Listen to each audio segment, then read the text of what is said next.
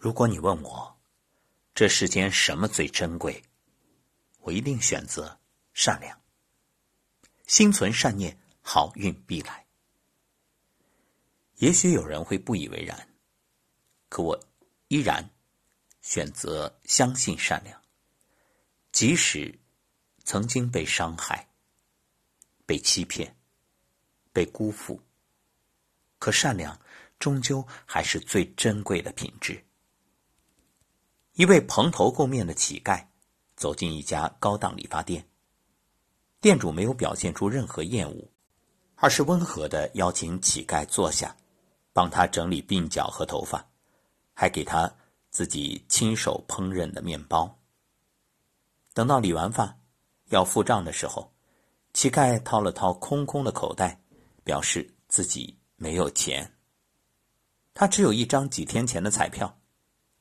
乞丐说：“如果中奖了，到时候会给店主分一半。”店里员工感到疑惑不解：“这不明摆着耍无赖吗？怎么店主却丝毫不为难他呢？”店主笑而不语，没有回答。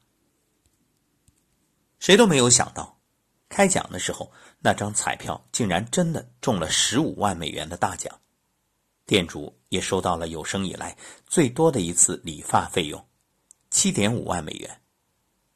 这时，店主解释：“我帮他不是为了钱，是为了我的心。”谁都没有料到，一次不经意的善举成就了店主的好运。其实，人世间所有事皆有因果。你种下善因，便收获善果；你种下恶因，便收获恶果。很多时候。令人艳羡的好运气，起因可能都很简单，那就是善良。正如《道德经》所说：“天道无亲，常与善人。”虽然老天不会偏爱谁，但却一定会厚待善良的人。正所谓“人有善念，天必佑之”。你要相信，只要心存善良，好运必将到来。那么，人为什么要善良呢？是为了回报吗？为了好运吗？不，原因很简单，因为善良是无价的宝物。拥有善良的人，必将收获别人的善意。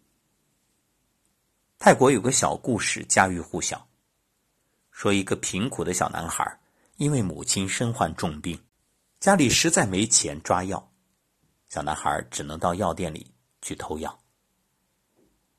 他被药店老板抓了个现行，小男孩非常窘迫。这一来，不仅母亲的药没了下落，自己还会面临牢狱之灾。这时，隔壁的餐厅老板走过来，他帮男孩买下需要的药，并且嘱咐他不要偷东西，要好好做人。小男孩感激涕零。不知不觉，三十年过去了。餐厅老板不幸得了重病，把餐厅卖掉之后，医疗费还差八十多万，全家人愁眉不展。忽然有一天，他们得知有人帮忙垫上了这笔医药费，还留下一句话：“你们的医药费三十年前就还清了。”多方打听才知道，垫付医疗费的正是餐厅老板当年帮助过的小男孩。这些年，他发愤图强，成了一名医术精湛的外科大夫。人生百态，物欲浮沉，太多人因为欲念的诱惑，忘记了最初的善念。想做善事之前，先考虑值不值；有善念之前呢，也先考虑该不该。可值不值、该不该，并不是善良的衡量尺度。不要去思考那些有的没的，遵从本心，行使善意。你若以善待人，人必以善相待，你所期待的贵人和运气，也必将接踵而来。菜根谭中有一句话：“为善不见其意，如草里冬瓜，自应暗长。”意思是，有时你可能做了善事，却看不到善果。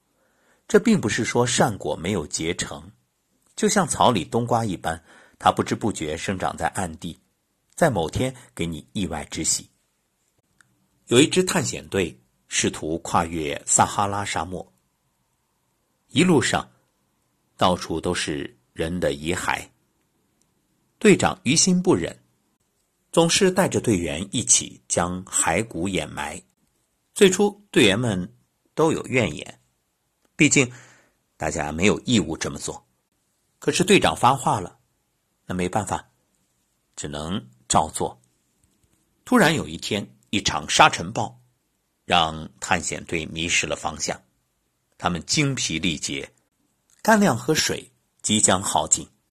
忽然，一位队员看见远方影影绰绰的，好像有什么东西，仔细辨别，渐渐看清了，那正是他们掩埋遗骸时。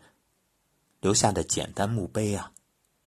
这位队员喜出望外，大喊道：“我们只要跟着这个一直走，不就能原路返回吗？”大家纷纷振作，果然由此找到了出路，回到营地。赠人玫瑰，手留余香，无心的善举，竟成了救命的路标。其实每个人的善良里都藏着福报。你有多善良，福报就有多大。有时你付出的善良，也许这福报会晚一些，但是别着急，它总会来。曾经看过一个很有意思的短片，叫做《善良的一天》。这个短片就是善良与善良碰撞的过程。环卫工人扶起摔倒的小男孩，接收到善意的小男孩。帮助白发苍苍的老婆婆拎起重物。老婆婆看到路边焦急寻找零钱的女士，伸手掏出自己的一枚零钱，而女士则帮一位男士捡起掉落的文件。